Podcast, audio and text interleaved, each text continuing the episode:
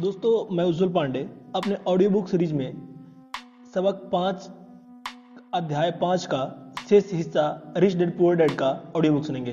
तो चलिए आरंभ करते हैं। खुद से पूछे, एक लाख नब्बे हज़ार डॉलर बचाने में आपको कितना समय लगेगा? क्या बैंक आपके पैसे पर दस प्रतिशत ब्याज देगा और प्रोमिसरी नोट तीस साल तक चलेगा? मैं उम्मीद करता हूँ कि वे मुझे, मेरे एक लाख नब्बे हज़ार कभी ना लौटाएँ। अगर वे मुझे मूलधन लौटा देते हैं तो मुझे टैक्स चुकाना होगा। इसके अलावा 30 साल तक उन्नीस हज़ार डॉलर सालाना का मतलब 5 लाख डॉलर से ज़्यादा आमदनी होती है। लोग मुझसे पूछते हैं कि अगर सामने वाला पैसा ना चुका पाए तो क्या होगा? ऐसा भी होता है, और यह अच्छी खबर है। साठ हज़ार डॉलर का मकान वापस ले लिया जाता है, और सत्तर हज़ार डॉलर में दोबारा बेच दिया जाता है। एक बार फिर 2500 डॉलर लोन प्रोसेसिंग फ़ीस के रूप में वसूल कर लिए जाते हैं। इस नए खरीदार को भी कोई डाउन पेमेंट नहीं करना होगा और प्रक्रिया इसी तरह चलती रहेगी। पहली बार मकान बेचने के बाद मैंने उधार के 2000 डॉलर वापस लौटा दिए। इसलिए तकनीकी दृष्टि से उस सौदे में मेरा एक भी पैसा खर्च नहीं हुआ। निवेश पर मेरा मुनाफा अनंत है। इस बात का उदाहरण है कि पैसों के बिना बहुत सा पैसा किस तरह कमाया जा सकता है। मेरे दूसरे सौदों में यानी मकान दोबारा बेचने पर मैं 2000 डॉलर अपनी जेब में रख लूँगा और कर्ज की अवधि एक बार फिर 30 साल कर दूँगा। अगर मुझे पैसा वापस मिल जाए तो निवेश पर मुझे कितना मुनाफा होगा, मैं नहीं जानता। लेकिन यह निश्चित रूप से हर महीने 100 डॉलर के बचत को तो हरा ही देगा, जो दरअसल 150 डॉलर से शुरू होती है क्योंकि यह टैक्स के बाद की आमदनी है, जो 40 साल तक कम ब्याज कमाएगी। यही नहीं, मिलने वाले ब्याज पर भी आपको टैक्स चुकाना पड़ता है। इसमें ज़्यादा समझदारी नहीं है। यह सुरक्षित तो हो सकता है, लेकिन चतुराई भरा नहीं है। कुछ साल बाद जब फिनिक्स का रियल एस्टेट बाज़ार मज़बूत हुआ तो जिन मकानों को हमने साठ हज़ार डॉलर में बेचा था, उनका मूल्य बढ़कर एक लाख दस हज़ार डॉलर हो गया। नीलामी के अवसर अब भी मौजूद तो थे, लेकिन दुर्लभ हो गए थे। उनकी तलाश करने में एक कीमती संपत्ति, यानी मेरा बहुत समय खर्च हो रहा था। इसके अलावा हज़ारों खरीदार मुट्ठी पर उपलब्ध सौदों की तलाश कर रहे थे। बाज़ार बदल गया था। यह आगे बढ़ने और संपत्ति वाले कॉलम के लिए दूसरे अवसरों की तलाश करने का समय था। आप यहाँ ऐसा नहीं कर सकते। यह कानून के खिलाफ है। आप झूठ बोल रहे हैं। मैं ये टिप्पणियाँ जितनी बार सुनता हूँ, उतनी बार यह नहीं सुनता। क्या आप मुझे ऐसा करने का तरीका बता सकते हैं? गणित सरल है। आपको इसमें बीजगणित या कैलकुलस के ज्ञान की ज़रूरत नहीं होती। कानूनी सौदे और भुगतान की वसूली काम एस्क्रू कंपनी संभालती है। मुझे छत की मरम्मत या टॉयलेट ठीक कराने की चिंता भी नहीं रहती, क्योंकि यह काम उस मकान के मालिक करते हैं।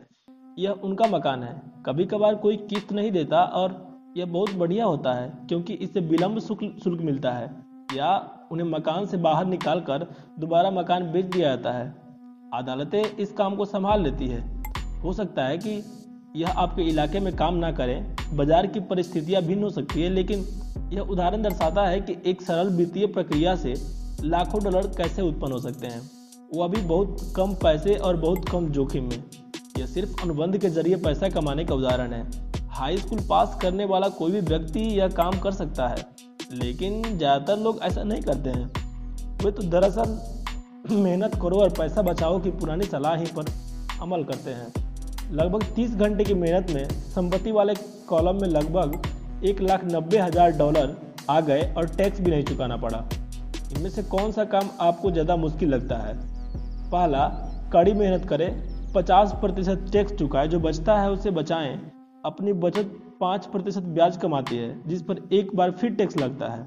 या दूसरा, अपने वित्तीय बुद्धि को बढ़ाने का समय निकालें। अपने दिमाग और संपत्ति वाले कॉलम की शक्ति को दोहन करें। यदि आप विकल्प पहले का इस्तेमाल करते हैं तो निश्चित रूप से यह पता लगेगा कि एक लाख नब्बे हज़ार डॉलर बचाने में आपको कितना समय लगता है। समय आपको सबसे बड़ी संपत्ति में से एक है। अब आप समझ सकते हैं कि मैं खामोशी से अपना सिर क्यों हिलाता हूँ जब मैं अभिभावकों को मुँह से सुनता हूँ, मेरा बच्चा स्कूल में अच्छा प्रदर्शन कर रहा है और अच्छी शिक्षा प्राप्त कर रहा है। बढ़िया है, लेकिन क्या इतना ही काफ़ी है? मैं जानता हूँ कि ऊपर बताई गई निवेश रणनीति काफ़ी छोटी है। इसका इस्तेमाल सिर्फ़ यह दर्शाने के लिए किया गया है कि छोटी रकम कैसे बड़ी रकम में बदल सकती है। एक बार फिर, मेरी सफलता यह बताती है कि प्रबल वित्तीय बुनियाद कितनी महत्वपूर्ण होती है, जिसकी शुरुआत एक सुदृढ़ वित्तीय शिक्षा से होती है। मैं यह पहले भी बता चुका हूँ कि लेकिन यह दोहराने लायक है। वित्तीय बुद्धि में ये चार मुख्य तकनीकी योग्यताएँ शामिल होती हैं। पहला अकाउंटिंग अकाउंटिंग वित्तीय साक्षरता का एक अंक पढ़ने की योग्यता है। यदि आप कारोबार या निवेश खड़ा करना चाहते हैं तो यह एक अत्यावश्यक योग्यता है। दूसरा, निवेश। निवेश पैसे से पैसे बनाने का विज्ञान है। तीसरा, बाजारों को समझना। बाजारों को समझना मांग और पूर्ति का विज्ञान है। अलेक्जेंडर ग्राहम बेल ने बाज़ार को वह दिया जो यह चाहता था। यही बिल गेट्स ने भी किया। पचहत्तर हज़ार डॉलर का मकान बीस हज़ार डॉलर में खरीद कर उसे साठ हज़ार डॉलर में बेच दिया गया। यह भी बाज़ार द्वारा उत्पन्न अवसर को जकड़ने का परिणाम है। कोई खरीद रहा था, कोई बेच रहा था। चौथा, कानून। कानून अकाउंटिंग कारपोरेट राज्य और संघीय कानूनों का ज्ञान है। मैं नियमों के हिसाब से खेलने की सलाह देता हूँ। यही वह बुनियादी नींव योग्यता का मिश्रण है, जिसकी ज़रूरत दौलत की सफल तलाश के लिए होती है। चाहे छोटे मकान खरीदना हो या अपार्टमेंट बिल्डिंग कंपनियाँ शेयर बॉन्ड कीमती धातुएँ बेसबॉल कार्ड या कोई दूसरी चीज़ हो। कुछ साल बाद रियल एस्टेट बाज़ार पलट गया और बाकी हर व्यक्ति इसमें अंदर आ रहा था। शेयर बाज़ार उछल रहा था और हर व्यक्ति उसमें प्रवेश कर रहा था। अमेरिकी अर्थव्यवस्था दोबारा अपने पैरों पर खड़ी हो रही थी। मैंने बेचना शुरू कर दिया। और अब पेरू, नॉर्वे, मलेशिया तथा फिलीपींस की यात्रा करने लगा। निवेश परिदृश्य बदल गया था। अब हम रियल एस्टेट नहीं खरीद रहे थे। अब तो हम संपत्ति वाले कॉलम के भीतर मूल्य को बढ़ते हुए देख रहे थे और शायद जल्दी बेचना शुरू कर देंगे। मुझे लगता है कि छोटे मकान वाले उन छः सौदों में से कुछ बिक जाएँगे और चालीस हज़ार डॉलर का नोट नकदी में बदल जाएँगे। मुझे अपने अकाउंटेंट को फ़ोन करना होगा कि वह नकदी के लिए तैयार रहे और उसे सुरक्षित रखने में तरीके खोजें। मैं जो बात कहना चाहता हूँ, वह यह है कि निवेश आते जाते रहते हैं, शेयर बाज़ार ऊपर नीचे होते रहता है, अर्थव्यवस्था सुधरती बिगड़ती रहती है, संसार जीवन में कभी कभार मिलने वाले अवसर हमेशा आपको दे रहा है। आपके जीवन के हर दिन मगर अक्सर हम उन्हें देख नहीं पाते हैं, लेकिन वे वहाँ मौजूद होते हैं। संसार जितना ज़्यादा बदलता है और तकनीक जितनी ज़्यादा बदलती है, उतने ही अधिक अवसर आएँगे, जो आपको और आपके परिवार को कई पीढ़ियों तक वित्तीय दृष्टि से सुरक्षित बना सकते हैं। अपनी वित्तीय बुद्धि विकसित करने के झंझट में क्यों पड़े? एक बार फिर सिर्फ़ आप ही इसका जवाब दे सकते हैं। मैं तो बस इतना जानता हूँ कि मैं सिखाना और विकास करना क्यों जारी रखता हूँ। मैं ऐसा इसलिए करता हूँ क्योंकि कई परिवर्तन आने वाले हैं। मैं अतीत से चिपके रहने के बजाय परिवर्तन का स्वागत करना ज़्यादा पसंद करूँगा। मैं जानता हूँ कि बाज़ार में ज्वार भी आएगा और भाटा भी आएगा। मैं अपने वित्तीय बुद्धि को लगातार बढ़ाना चाहता हूँ, क्योंकि बाज़ार में होने वाले हर परिवर्तन पर कुछ लोग घुटने टेक कर अपनी नौकरियों की भीख मांगेंगे। इस दौरान दूसरे लोग जीवन की थमाई बुरी परिस्थिति को लेंगे। और जीवन हम सभी को कभी कभार बुरी परिस्थितियों थमाता है और उन्हें लाखों डॉलर में बदल लेंगे। यह वित्तीय बुद्धि है।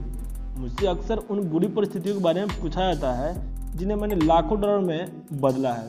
मैं अपने निवेशों की ज़्यादा उदाहरण देने में संकोच करता हूँ क्योंकि मुझे डर है कि यह डींगे हाँकने या सेखी बघारने का काम लग सकता है। मेरा ऐसा कोई इरादा नहीं है, मैं तो सिर्फ़ वास्तविक और आसान घटनाओं के संख्यात्मक व समयावधि वाले उदाहरण देता हूँ। मैं उदाहरण देता हूँ, इसलिए क्योंकि मैं आपको बताना चाहता हूँ कि यह आसान है और आप वित्तीय बुद्धि के इन चार स्तंभों से कितने ज़्यादा परिचित होते हैं, यह उतना ही ज़्यादा आसान होता है। व्यक्तिगत रूप से मैं वित्तीय विकास हासिल करने के लिए दो मुख्य साधनों का इस्तेमाल करता हूँ, रियल एस्टेट और small cap share.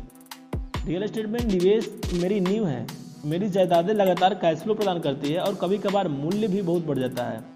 मैं स्मॉल कप शेयरों का इस्तेमाल तीव्र विकास के लिए करता हूँ। मैं जो करता हूँ, आपको वैसा करने की सलाह नहीं देता हूँ। उदाहरण बस यही है। उदाहरण, अगर अवसर बहुत जटिल है और मैं निवेश को नहीं समझता हूँ तो मैं निवेश नहीं करता हूँ। वित्तीय दृष्टि से सफल होने के लिए बस सरल, गणित और सहज बोध की ज़रूरत होती है। उदाहरण देने के पाँच कारण हैं। पहला, लोगों को अधिक सिखाने के लिए प्रेरित करना। दूसरा, लोगों को यह बताने के लिए कि अगर बुनियाद सुदृढ़ है तो पैसे का महल बनाना आसान है। तीसरा, यह दिखाने के लिए कि भारी दौलत कोई भी इकट्ठी कर सकता है। चौथा, यह दिखाने के लिए कि आपके लक्ष्य को हासिल करने के लाखों तरीके हैं। पांचवा, यह दिखाने के लिए कि यह रॉकेट विज्ञान जितना जटिल मामला नहीं है। उन्नीस सौ नवासी में मैं पोर्टलैंड और एगन में एक खूबसूरत इलाके में जॉगिंग करता था। यह एक उपनगर था, लेकिन इसमें छोटे छोटे मकान थे। वे छोटे और प्यारे थे। मुझे लगता था कि लिटिल रेड राइडिंग हुड नानी के यहाँ जाने के लिए वहाँ फुटपाथ पर फुदकती दिखेगी। हर कहीं बिकाऊ है कि साइन बोर्ड नज़र आते थे। इमारती लकड़ी के बाज़ार बहुत बुरे हाल में थे। शेयर बाज़ार अभी अभी लुढ़का था और अर्थव्यवस्था मंदी हो गई थी। एक सड़क पर मुझे बिकाऊ है का एक साइन बोर्ड दिखा जो बाकी से ज़्यादा पुराना था। यह पुराना दिख भी रहा था। एक दिन इसके पास से गुजरते हुए मैं मालिक से टकराया। जो परेशान हाल में था। मैंने पूछा, आप अपने मकान का कितना मांग रहे हैं? मालिक मुड़ा और कमज़ोर मुस्कान देते हुए बोला, मुझे प्रस्ताव दे। यह एक साल से ज़्यादा समय में बिकाऊ है। कोई भी इसे देखने तक नहीं आता। मैं इसे देखूँगा, मैंने कहा। और मैंने आधा घंटा बाद उसकी मांग कीमत के बीस हज़ार डॉलर कम में मकान खरीद लिया। यह दो बेडरूम का सुंदर छोटा मकान था, जिसमें सभी खिड़कियाँ पर प्यारी सजावट थी। यह हल्का नीला था जो भूरापन लिए था और वह उन्नीस सौ तीस में बना था। अंदर पत्थर की एक सुंदर फायर प्लेस के और दो छोटे बेडरूम थे। किराए पर उठाने के लिए आदर्श मकान था। मकान दरअसल पैंसठ हज़ार डॉलर का था, लेकिन मैंने उसका सौदा पैंतालीस हज़ार डॉलर में किया था। मैंने मालिक को पाँच हज़ार डॉलर का डाउन पेमेंट दिया। मकान मालिक अच्छा था। समस्या सिर्फ़ इतनी थी कि कोई भी उसे खरीदना नहीं चाहता था। मालिक एक सप्ताह में मकान खाली कर गया, वह इससे पीछा छुड़ाकर खुश था और मेरा पहला किराएदार इसमें रहने आ गया। जो स्थानीय कॉलेज में प्रोफेसर था। मार्गेज खर्च और मैनेजमेंट फ़ीस देने के बाद मेरी जेब में हर महीने लगभग 40 डॉलर आ जाते थे। यह ज़्यादा रोमांचक नहीं था। एक साल बाद ओरेगन का रियल एस्टेट बाज़ार मंदी से उबर कर बढ़ने लगा। कैलिफ़ोर्निया के निवेशक जिनके पास चढ़ते रियल एस्टेट बाज़ार में से मिले पैसों की गर्मी थी, उत्तर क्यों आ रहे थे। ऑरेगन तथा वाशिंगटन में खरीदारी कर रहे थे। मैंने वो छोटा मकान कैलिफ़ोर्निया के एक युवा दंपति को पंचानवे हज़ार डॉलर में बेच दिया। जिन्हें यह बेहतरीन सौदा लगा। लगभग चालीस हज़ार डॉलर का मेरा कैपिटल गेन एक हज़ार इकतीस टैक्स रहित एक्सचेंज में रख दिया गया और मैं इस पैसे को लगाने के लिए किसी दूसरे मकान की खरीदारी में जुट गया। एक महीने के भीतर मुझे बिवर्टन ऑरेगन में इंटेल प्लांट के ठीक पास 12 यूनिट का एक अपार्टमेंट हाउस मिल गया। उसके मालिक जर्मनी में रहते थे। उन्हें पता ही नहीं था कि वह जगह की क्या कीमत है। यहाँ भी वे बस इसे बेचकर जैसा तैसा पेशा छुड़ाना चाहते थे। चार लाख पचास हज़ार डॉलर की कीमत की इमारत के लिए मैंने दो लाख पचहत्तर हज़ार डॉलर का प्रस्ताव दिया। वे तीन लाख डॉलर से तैयार हो गए। मैंने इसे खरीदा और दो साल तक अपने पास रखा।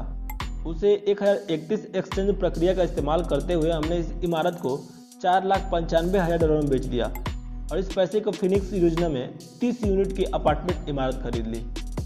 हम तब तक फिनिक्स जाकर रहने लगे थे और हमें वैसे भी बेचने की ज़रूरत थी। जो मंदी के हाल पहले ऑरेगन बाज़ार का था, वह इस वक्त फिनिक्स के रियल एस्टेट बाज़ार का भी था।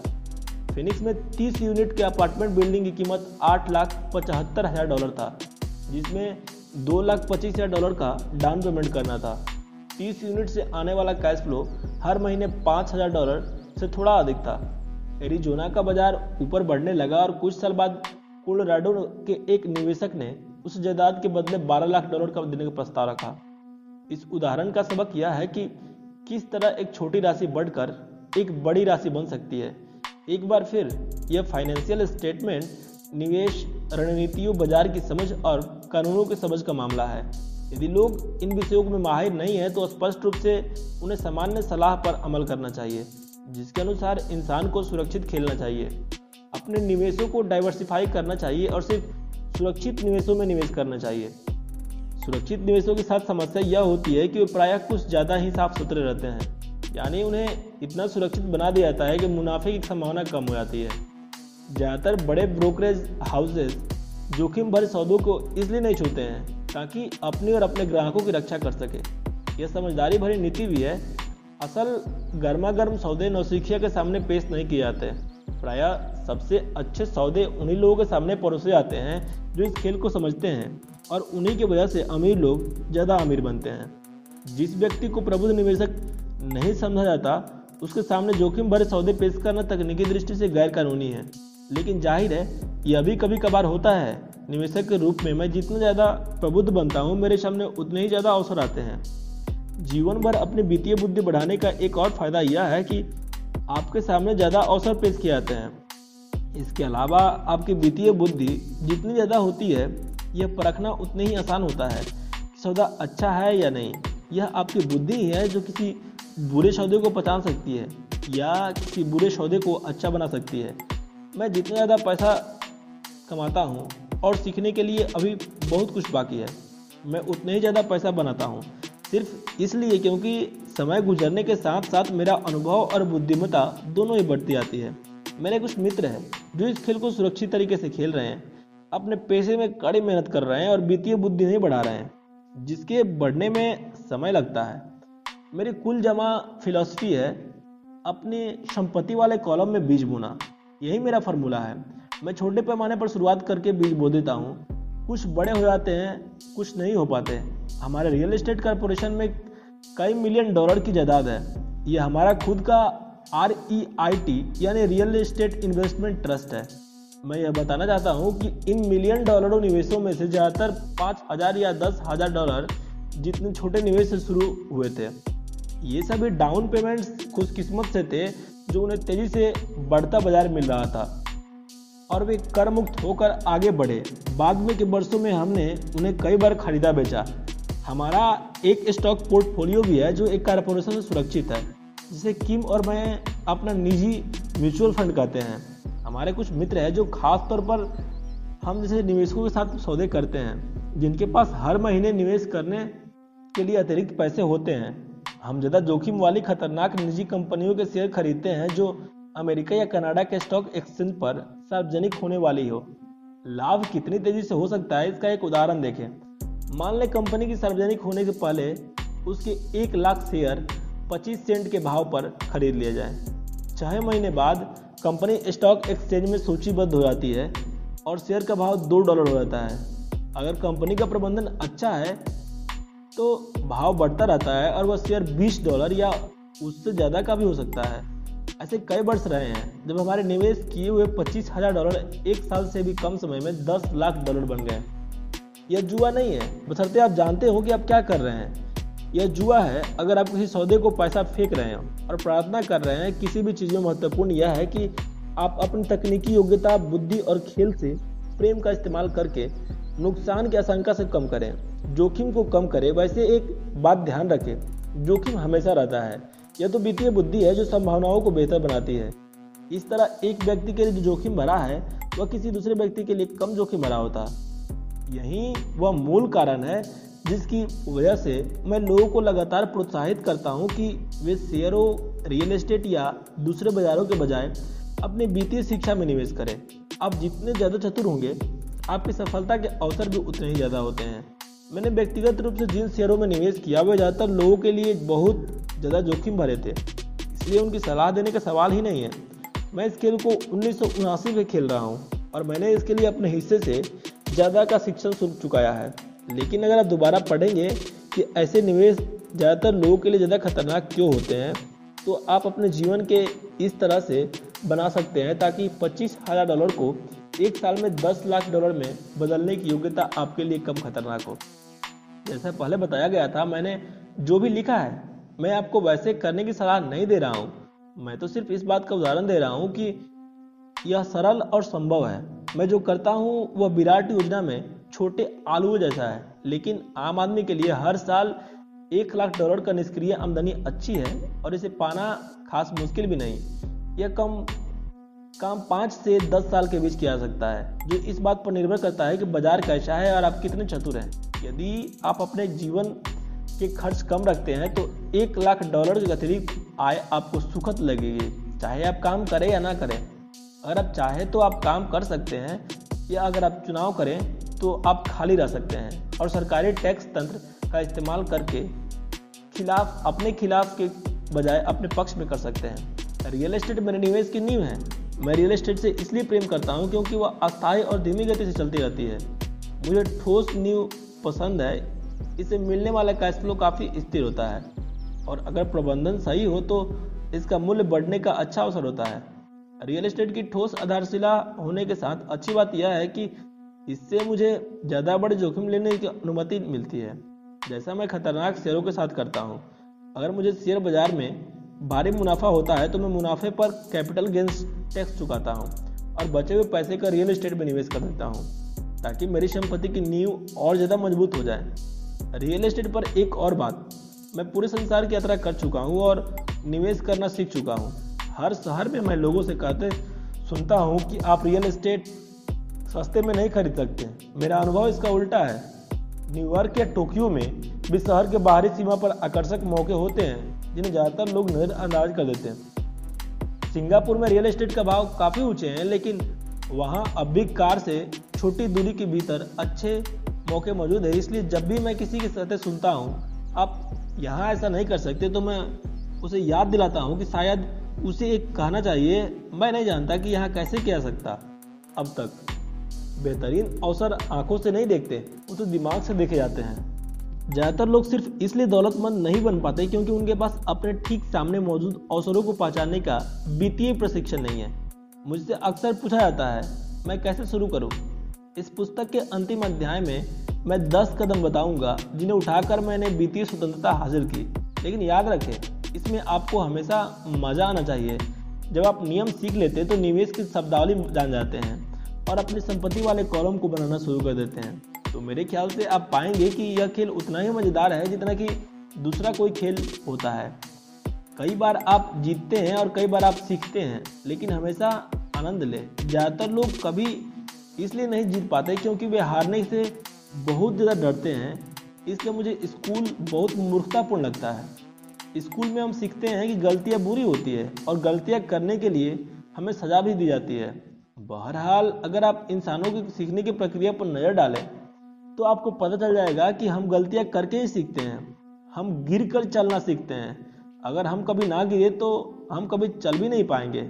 यही साइकिल चलाना सीखने के बारे में सच है। मेरे घुटनों पर अभी चोट के निशान है, लेकिन आज मैं बिना सोचे गाड़ी चला सकता हूँ। या अमीर बनने के बारे में भी सच है?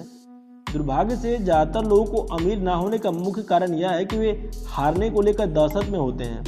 विजेता हारने से नहीं घबराते हैं, लेकिन पराजित घबराते हैं। असफलता तो सफलता की प्रक्रिया का हिस्सा है। जो लोग असफलता से बचते हैं, वो सफलता से भी बचते हैं। मैं पैसे को काफ़ी कुछ अपने टेनिस के खेल जैसे मानता हूँ। मैं जम कर खेलता हूँ। गलतियाँ करता हूँ, सुधारता हूँ, ज़्यादा गलतियाँ करता हूँ, सुधारता हूँ और बेहतर बनाता हूँ। अगर मैं मैच हार जाता हूँ तो मैं नेट के पास जाकर अपने विरोधियों से हाथ मिलाता हूँ, मुस्कुराता हूँ, रुकाता हूँ। अगले शनिवार को मिलते हैं। निवेशक दो तरह के होते हैं। पहला और सबसे आम प्रकार का निवेशक वह होता है जो बने बनाए निवेश खरीदता है और रिटेल आउटलेट, जैसे real estate company, stock broker या फाइनेंशियल प्लानर के पास जाकर निवेश खरीद लेता है। यह mutual fund REIT share and bond कुछ भी हो सकता है। ये निवेश करने का साफ़ सुथरा और आसान तरीका है। इसकी एक उपमा वह खरीदार है जो किसी कंप्यूटर स्टोर में जाकर सेल्फ पर रखा कंप्यूटर खरीद लेता है। दूसरा, दूसरे प्रकार का निवेशक वह होता है जो निवेश उत्पन्न करता है। वह निवेश आमतौर पर सौदे को उसी तरह से असेंबल करता है, जिस तरह कंप्यूटर के पार्ट खरीदने वाला कंप्यूटर बनाता है। मैं कंप्यूटर के पार्ट्स को असेंबल करने के बारे में कुछ नहीं जानता, लेकिन मैं जानता हूँ कि आर्थिक अवसरों के पार्ट्स को कैसे असेंबल किया जाता है, या उन लोगों को जानता हूँ जो ऐसा कर सकते हैं। दूसरे प्रकार के निवेशक ज़्यादा पेशेवर होते हैं। कई बार सारे हिस्से का असेंबल करने में बरसों लग जाते हैं, और कई बार वे कभी असेंबल नहीं हो पाते हैं। मेरे अमीर डैडी ने मुझे दो प्रकार के निवेशक बनने के प्रोत्साहित किया था। यह सीखना महत्वपूर्ण है कि पार्ट्स की एक साथ असेंबल कैसे किया जाए। क्योंकि यहीं पर भारी जीत का मौका होता है, लेकिन अगर लहरें आपके खिलाफ हो जाए तो कई बार भारी नुकसान की आशंका भी होती है। अगर आप दूसरे प्रकार का निवेशक बनना चाहते हैं तो आपको तीन मुख्य योग्यताएँ विकसित करने की ज़रूरत है। पहला, कोई ऐसा अवसर खोजे जिसे बाकी सभी ने नज़रअंदाज कर दिया हो। अपने दिमाग से वह देख लेते हैं जो दूसरे लोग अपनी आँखों से नहीं देख पाते। मिसाल के तौर पर मेरे एक मित्र ने एक पुराना खस्ता हाल मकान खरीदा। यह भूतहा दिखता था। हर कोई इस बात पर हैरान हो रहा था कि उसने इसे क्यों खरीदा। हमने जो नहीं देखा और जो उसने देख लिया, वह यह था कि उस मकान के साथ चार खाली प्लॉट भी मिल रहे थे। उसे यह बात टाइटल कंपनी जाने के बाद पता चली थी। मकान खरीदने के बाद उसने मकान तोड़वा दिया और पाँचों प्लेटों को एक बिल्डर को बेच दिया। उसे अपने निवेश से तीन गुना ज़्यादा कीमत मिली। दो महीने की मेहनत के बाद उसने पचहत्तर हज़ार डॉलर कमा लिए। यह बहुत बड़ी रकम तो नहीं है, लेकिन निश्चित रूप से यह न्यूनतम तनख्वाह को तो हरा ही सकती है। और यह तकनीकी दृष्टि से कठिन भी नहीं है। दूसरा, पैसे जुटाना। आम आदमी पैसे जुटाने के लिए सिर्फ़ बैंक तक जाता है, मगर दूसरे प्रकार के निवेशक को यह पता होना चाहिए कि पूंजी कैसे जुटाई जाती है, और बैंक जाए बिना कितने तरीकों से पैसे की व्यवस्था की जा सकती है। शुरुआत से ही मैंने सीख लिया था कि बैंक बैंक से कर्ज लिए बिना मकान कैसे खरीदे जाते हैं। मकान खोजने के बजाय पैसे जुटाने की योग्यता सीखना मेरे लिए बेसकीमती साबित हुआ। अक्सर मैं लोगों के मुँह से सुनता हूँ, बैंक मुझे कर्ज नहीं दे रहा है। मेरे पास इसे खरीदने के पैसे नहीं है। यदि आप दूसरे प्रकार के निवेशक बनना चाहते हैं तो आपको ये सीखने की ज़रूरत है कि उस बाधा को दूर कैसे करें, जिसके सामने आने पर ज़्यादातर लोग रुक जाते हैं। दूसरे शब्दों में, ज़्यादातर लोग सिर्फ़ इसलिए सौदा नहीं कर पाते क्योंकि उनके पास पैसा नहीं होता।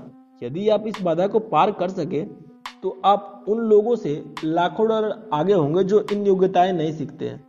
ऐसे मौके रह रहे हैं जब मैंने कई मकान, शेयर या अपार्टमेंट बिल्डिंग खरीद ली, हालाँकि मेरे बैंक का एक ढेला भी नहीं था। मैंने एक बार एक अपार्टमेंट हाउस 1.2 मिलियन डॉलर में खरीदा। मैंने विक्रेता और क्रेता का लिखित अनुबंध करके इसे पक्का करा लिया। फिर मैंने एक लाख का बयाना उधार लिया, जिससे मुझे बाकी पैसा इकट्ठा करने के लिए 90 दिन का समय मिल गया। मैंने ऐसा क्यों किया? सिर्फ़ इसलिए क्योंकि मैं जानता था कि उस मकान का असली कीमत दो मिलियन डॉलर था। दरअसल, पूरा पैसा इकट्ठा करने की नौबत ही नहीं रही। उसके बजाय जिस व्यक्ति ने एक लाख डॉलर उधार दिए थे, उसने मुझे सौदा खोजने के लिए बदले पचास हज़ार डॉलर दिए। मेरी जगह पर आ गया और मैं उस सौदे से बाहर हो गया। इस काम में लगा कुल समय तीन दिन। एक बार फिर दोहराना चाहूँगा, आप जो खरीदते हैं, उससे ज़्यादा महत्वपूर्ण वह होता है जो आप जानते हैं। निवेश करने का ताल्लुक खरीदने से कम, जानने से ज़्यादा होता है।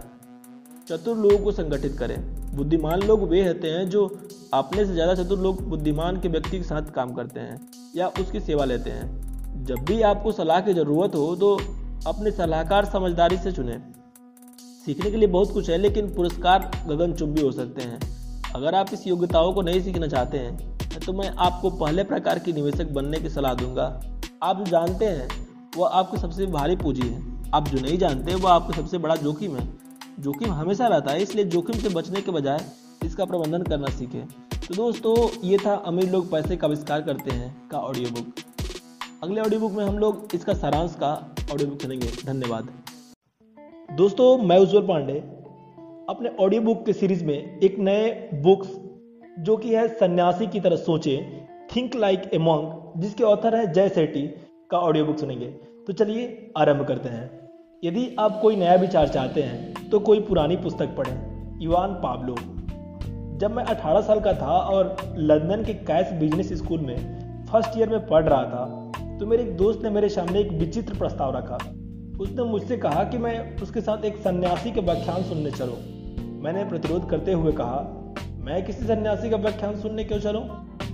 मैं अक्सर कैंपस में कंपनियों के सीईओ मशहूर हस्तियों और दूसरे सफल लोगों के व्याख्यान सुनने जाता रहता था। लेकिन किसी सन्यासी का व्याख्यान सुनने में मेरी कोई रुचि नहीं थी। और होती भी क्यों?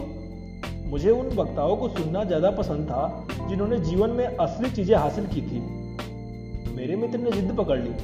इसलिए आखिरकार मैं बोला, अगर व्याख्यान के बाद तुम मुझे बार में ले चलो तो मैं चलता हूँ। प्रेम में पढ़ना एक ऐसी अभिव्यक्ति है जिसका इस्तेमाल लगभग हमेशा रोमांटिक संबंधों के संदर्भ में किया जाता है। लेकिन उस रात जब मैंने उस सन्यासी के अनुभव सुने तो मैं प्रेम में पड़ गया। मंच पर लगभग 30 साल का भारतीय युवक था। उनका सिर मुंडा हुआ था और वे केसरिया वस्त्र पहने थे। वे बुद्धिमान, वाकपटु और करिश्माई थे। उन्होंने निस्वार्थ त्याग के सिद्धांत के बारे में बताया। जब उन्होंने कहा कि हम ऐसे पेड़ लगाने चाहिए जिनकी छाया के नीचे हम बैठने की योजना न बना रहे हो। तो मुझे अपने शरीर से एक अपरिचित सिहरन महसूस करने लगी। मैं खास तौर पर प्रभावित हुआ जब मुझे पता चला कि वे आईआईटी बॉम्बे के विद्यार्थी थे, जो अमेरिका के एमआईटी जैसा होता है। और एमआईटी के ही तरह उसमें भी प्रवेश करना, प्रवेश पाना लगभग असंभव होता है। उन्होंने सन्यासी बनने के लिए उस अवसर को छोड़ दिया। वे हर उस चीज़ को दूर चले गए, जिसके पीछे मेरे दोस्त और मैं भाग रहे थे। इसके दो ही मतलब हो सकते थे। या तो वे सनकी थे, या फिर उन्हें कोई गोपनीय रहस्य का पता चल गया था। ज़िंदगी भर मैं उन लोगों से मंत्र मुग्ध रहा हूँ, जो शून्य से शिखर तक पहुँचने हैं। गरीबी से अमीरी की कहानियाँ। यह पहली बार मैं किसी ऐसे शख्स के सामने था, जिसने जानबूझकर इसका उल्टा किया था। उन्होंने उस जीवन का त्याग दिया था जिसकी इच्छा संसार के हिसाब से हम सभी को करनी चाहिए। लेकिन उनमें असफलता का कोई नामो निशान नज़र नहीं आ रहा था। इसके बजाय वे सुखी, आत्मविश्वासी और शांत नज़र आ रहे थे। वास्तव में वे इतने खुश नज़र आ रहे थे जितना मैंने पहले कभी किसी को नहीं देखा था। 18 साल की उम्र तक मैं बहुत से अमीर लोगों के संपर्क में आया था। मैंने बहुत से लोगों के व्याख्यान सुने जो मशहूर, शक्तिशाली, आकर्षक या तीनों थे। लेकिन मैं नहीं सोचता कि मैं किसी ऐसे व्यक्ति से मिला था जो सचमुच खुश था। बाद में मैंने भीड़ में से रास्ता निकाल, बनाया और उन्हें बताया कि वे कितने अद्भुत थे और उन्होंने मुझे कितना प्रेरित किया। मेरे मुँह से अचानक यह निकल पड़ा। मैं आपके साथ ज़्यादा समय कैसे बिता सकता हूँ? मेरे मन में ऐसे लोगों के आसपास रहने की इच्छा उत्पन्न हुई जिसके पास मेरे मन चाहे मूल्य हो। वे चीज़ें न हो जो मैं चाहता था। सन्यासी ने मुझे बताया कि वे यात्रा कर रहे हैं और उस पूरे सप्ताह इंग्लैंड में व्याख्यान देने वाले हैं और मैं उनकी बाकी के व्याख्यानों में भी आ सकता हूँ। बाद में मैं सचमुच उनके सभी व्याख्यान सुनने गया। सन्यासी का नाम था गौरंग दास और मेरे मन में उनकी पहली छवि यह थी कि वे सही चीज़ कर रहे थे। बाद में मुझे पता चला कि विज्ञान भी इसका समर्थन करता है। 2002 में तिब्बत के योगी मिग्यूर रिन पोचे नामक सन्यासी काठमांडू, नेपाल के बाहर के एक इलाके से निकलकर यूनिवर्सिटी ऑफ़ विस्कांसिन मेडिसिन गए, ताकि शोधकर्ता उनके ध्यान करते समय उनके मस्तिष्क की गतिविधि देख सके। वैज्ञानिकों ने सन्यासी के सिर पर सावर कैंप जैसा यंत्र लगा दिए ईईजी e जिससे से 250 से ज़्यादा सेंसर वाले छोटे छोटे तार बाहर निकल रहे थे। अध्ययन के समय तक सन्यासी जीवन में बासठ हज़ार घंटों तक ध्यान लगा चुके थे। वैज्ञानिकों की टीम में कुछ वैज्ञानिक भी ध्यान लगाने में माहिर थे। जब उन्होंने नियंत्रण कक्ष में से देखा तो सन्यासी ने ध्यान शुरू कर दिया, जैसे शोधकर्ताओं का आग्रह था। करुणा पर एक मिनट तक ध्यान लगाना, इसके बाद 30 सेकेंड तक विश्राम करना, और फिर यह चक्र दोहराना। उन्होंने यह चक्र बार बार लगातार दोहराया, जिसका संकेत एक अनुवादक उन्हें दिया जा रहा था। शोधकर्ताओं ने आश्चर्य मिश्रित श्रद्धा से देखा कि जिस पल सन्यासी ने अपना ध्यान शुरू किया, ठीक उसी पल ईईजी की गतिविधि में अचानक और भारी उछाल नज़र आने लगा। वैज्ञानिकों को लगा कि ऐसा बड़ा और त्वरित उछाल इस वजह से आया होगा क्योंकि सन्यासी ने मुद्रा बदली होगी या शरीर का हिलाया डुलाया होगा। लेकिन सबको साफ़ दिख रहा था कि वे पूरी तरह स्थिर बैठे थे। सन्यासी के मस्तिष्क की गतिविधि की निरंतरता उल्लेखनीय थी। जैसा गतिविधि और विश्राम अवधि के बीच चालू और बंद होना। इसके अलावा यह उल्लेखनीय तथ्य भी था कि उन्हें किसी वार्म अप अवधि की ज़रूरत नहीं थी। यदि आप ध्यान करते हैं या अपने मस्तिष्क को शांत करने की कोशिश करते हैं तो आप जानते हैं कि आपके मन में मंडराने वाले विचारों को शांत करने में थोड़ा समय लगता है। डीन पोचे को ऐसी किसी वार्म अप की ज़रूरत नहीं थी। दरअसल में तो शक्तिशाली ध्यान की अवस्था के अंदर ऐसे जा रहे थे, जैसे कोई स्विच चालू कर दिया गया हो और उससे बाहर ऐसे निकल रहे थे जैसे कोई स्विच को बंद कर दिया गया हो। इन शुरुआती अध्ययनों के 10 साल बाद 41 साल के सन्यासी के मस्तिष्क का स्कैन किया गया। इससे यह पता चला कि उनकी उम्र उनके समकक्षों की तुलना से धीमी गति से बढ़ रही थी। शोधकर्ताओं का कहना था कि उनका मस्तिष्क उनके उम्र से लगभग 10 साल ज़्यादा जवान है। जिन शोधकर्ताओं ने बौद्ध सन्यासी मैथ्यू रिकॉर्ड के मस्तिष्क स्कैनिंग की, उन्होंने बाद में उन पर संसार का सबसे सुखी आदमी का लेबल लगा दिया। इसका कारण यह था कि रिकॉर्ड के मस्तिष्क में गामा वेव्स का इतना ऊँचा स्तर पाया गया जितना विज्ञान में पहले कभी नहीं नापा गया था। गामा वेव्स का संबंध ध्यान, स्मृति और सीखने और खुशी से होता है। सामान्य से इतने ऊँचे स्तर के गामा वेव्स वाला एक सन्यासी किसी अपवाद की तरह नज़र आता है, लेकिन रिकॉर्ड अकेले नहीं है। ध्यान के दौरान जिन 21 अन्य सन्यासियों के मस्तिष्क की स्कैनिंग की गई थी, उनमें भी गामा वेव्स का स्तर ज़्यादा ऊँचे और अस्थायी थे। नींद के दौरान भी जो ध्यान न करने वाले की तुलना में बहुत ज़्यादा थे। हमें सन्यासियों की तरह क्यों सोचना चाहिए? अगर आप यह जानना चाहते हैं कि बास्केटबॉल कोर्ट पर धूम कैसी मचानी है तो आप माइकल जॉर्डन के पास जाएँगे। अगर आप नवाचार करना चाहते हैं तो आप इलॉन मस्क के तौर तरीकों का विश्लेषण करेंगे। प्रस्तुति कैसी देनी है? यह सीखने के लिए आप बियांसे का अध्ययन कर सकते हैं। अगर आप मन को शांत करने और उद्देश्यपूर्ण जीवन जीने के लिए प्रशिक्षित करना चाहते हैं तो कहा जाए? सन्यासी इसके विशेषज्ञ हैं। Gratefulness dot O R G की स्थापना करने वाले बेन डिक्टिन सन्यासी ब्रदर डेविड स्टिंडल रेस्ट लिखते हैं। सन्यासी वह आदमी है जो चेतन होकर वर्तमान पल में निरंतर सजीव रहने का लक्ष्य रखता है। सन्यासी प्रलोभनों को झेल सकते हैं, आलोचना से बच सकते हैं, दर्द और चिंता से निपट सकते हैं, अहम को शांत कर सकते हैं और उद्देश्य व अर्थ से भरपूर जीवन बना सकते हैं। हम संसार के सबसे शांत, सुखी और उद्देश्यपूर्ण लोगों से क्यों ना सीखें? शायद आप सोच रहे होंगे कि शांत और तनाव रहित रहना सन्यासियों के लिए आसान होता है। वे शांत जगहों पर छुपे बैठे रहते हैं, जहाँ उन्हें नौकरियों, प्रेमिकाओं और ट्रैफ़िक का व्यस्त घंटी से नहीं जूझना पड़ता। शायद आप सोच रहे होंगे, सन्यासी की तरह सोचने से मुझे आधुनिक संसार में मदद कैसे मिल सकती है? सबसे पहली बात, कोई भी सन्यासी के रूप में पैदा नहीं होता। सन्यासी सभी तरह के पृष्ठभूमियों से आते हैं, जो अपने कायाकल्प करने का चयन करते हैं। संसार के सबसे सुखी आदमी मैथ्यू रिकॉर्ड सन्यासी बनने से पहले जीव वैज्ञानिक थे। मेडिटेशन ऐप हेड स्पेस के संस्थापक एंडी पेडिक काबले सर्कस में काम करने के लिए प्रशिक्षित थे। मैं ऐसे सन्यासी को जानता हूँ, जो इससे पहले बीत और रॉक बड़े जैसे क्षेत्रों में थे। आपकी तरह वे भी शहरों में बड़े हुए हैं।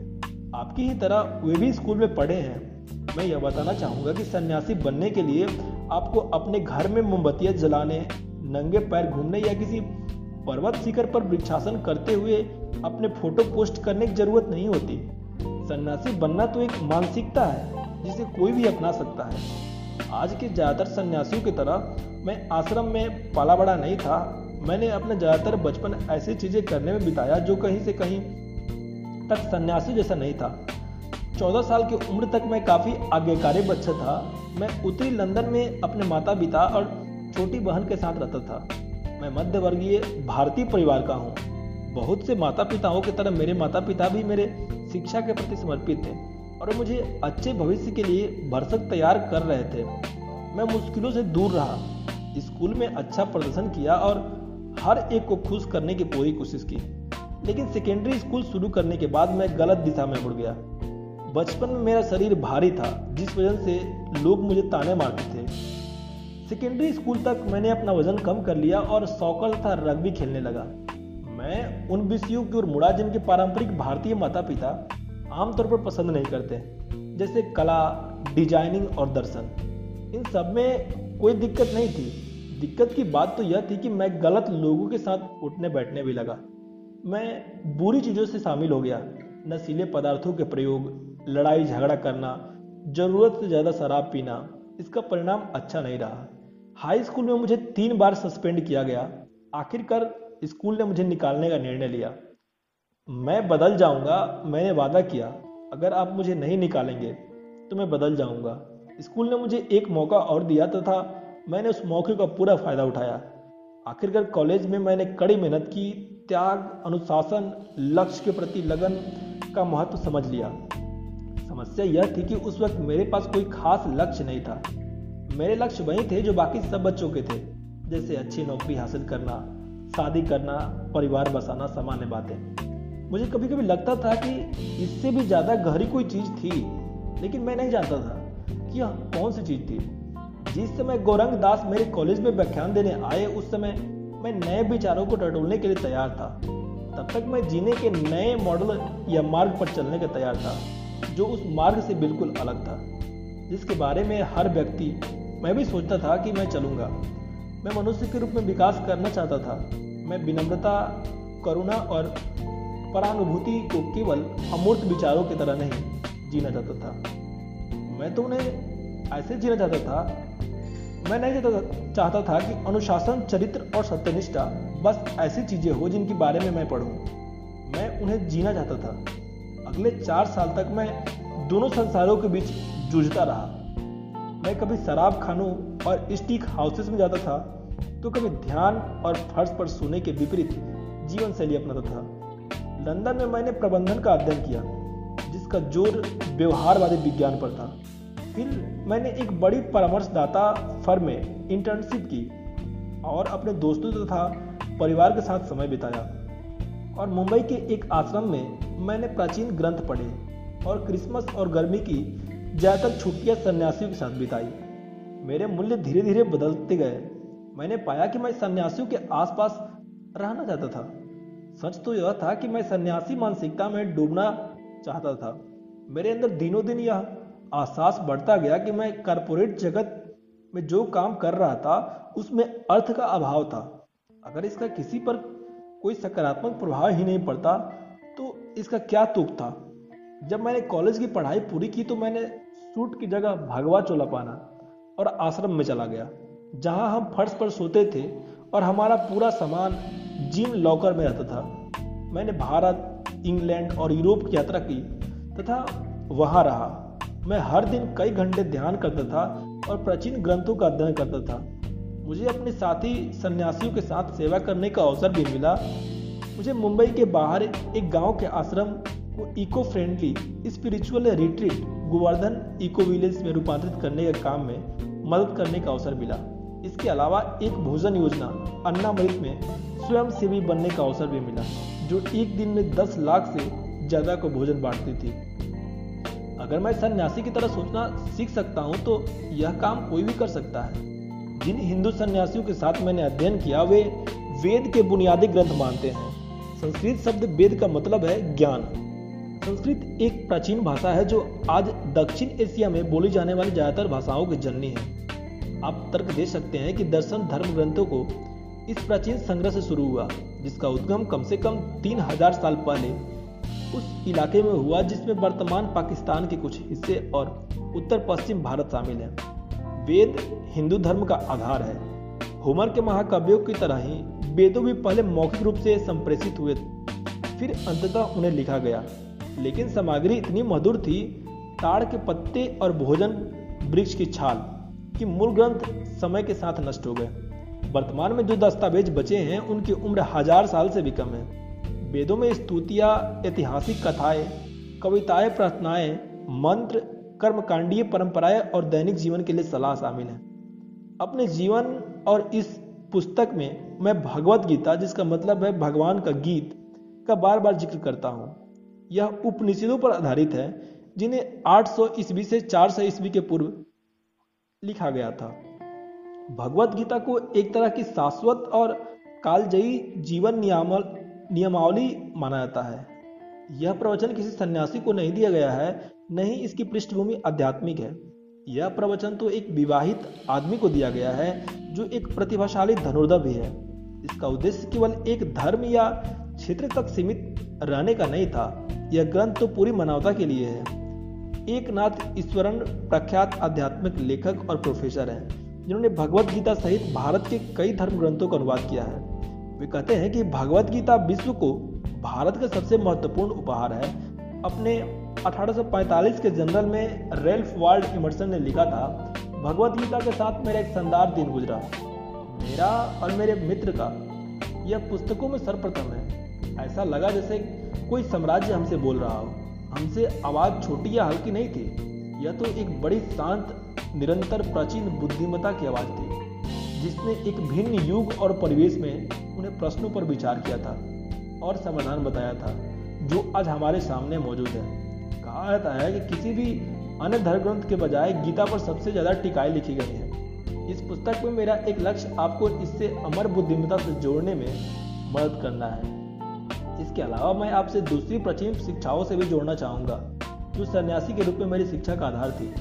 ये सभी उन चुनौतियों के संदर्भ में बहुत ज़्यादा प्रासंगिक है, जिनका आज हम सब सामना कर रहे हैं। जब मैंने सन्यासी दर्शन का अध्ययन किया तो मुझे सबसे ज़्यादा आश्चर्य इस बात से हुआ कि पिछले तीन हज़ार सालों में इंसान बिल्कुल भी नहीं बदले हैं। निश्चित रूप से हम ज़्यादा लंबे हुए हैं और औसतन हमारा जीवन भी ज़्यादा लंबा हुआ है, लेकिन मैं यह पाकर हैरान और प्रभावित था कि क्षमता, ऊर्जा, इरादों, उद्देश्यपूर्ण जीवन और दूसरे विषयों पर दी गई सन्यासी की नसीहतें आज भी उतनी ही प्रासंगिक और प्रभावी है जितना कि तब थी, जब उन्हें लिखा गया था।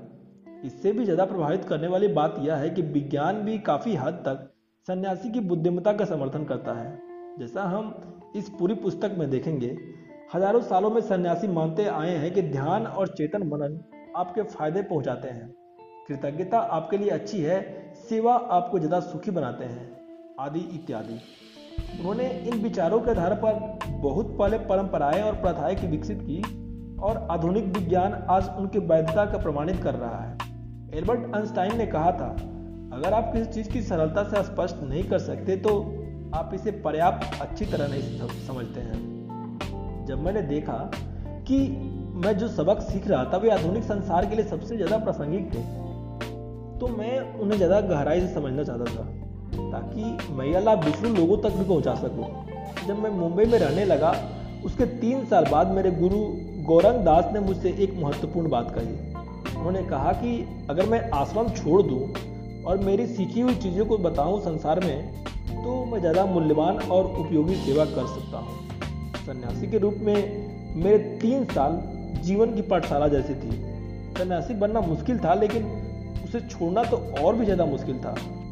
बहरहाल, उस जीवन की बुद्धिमता के आश्रम के बाहर, असली दुनिया में लागू करना यानी उसका सबसे कठिन हिस्सा अंतिम परीक्षा जैसा महसूस हुआ।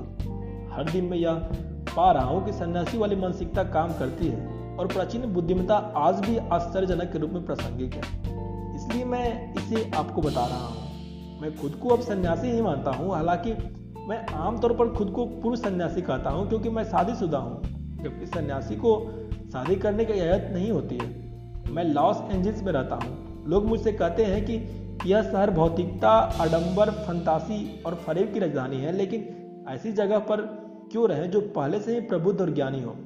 अभी संसार और इस पुस्तक में मैं जीवन के अपने अनुभव बताता हूँ। और वह बताता हूँ जो मैंने सीखा है। यह पुस्तक पूरी तरह से पंथ निरपेक्ष है। इसमें छल कपट से धर्मांतरण करने वाली कोई चाल नहीं है।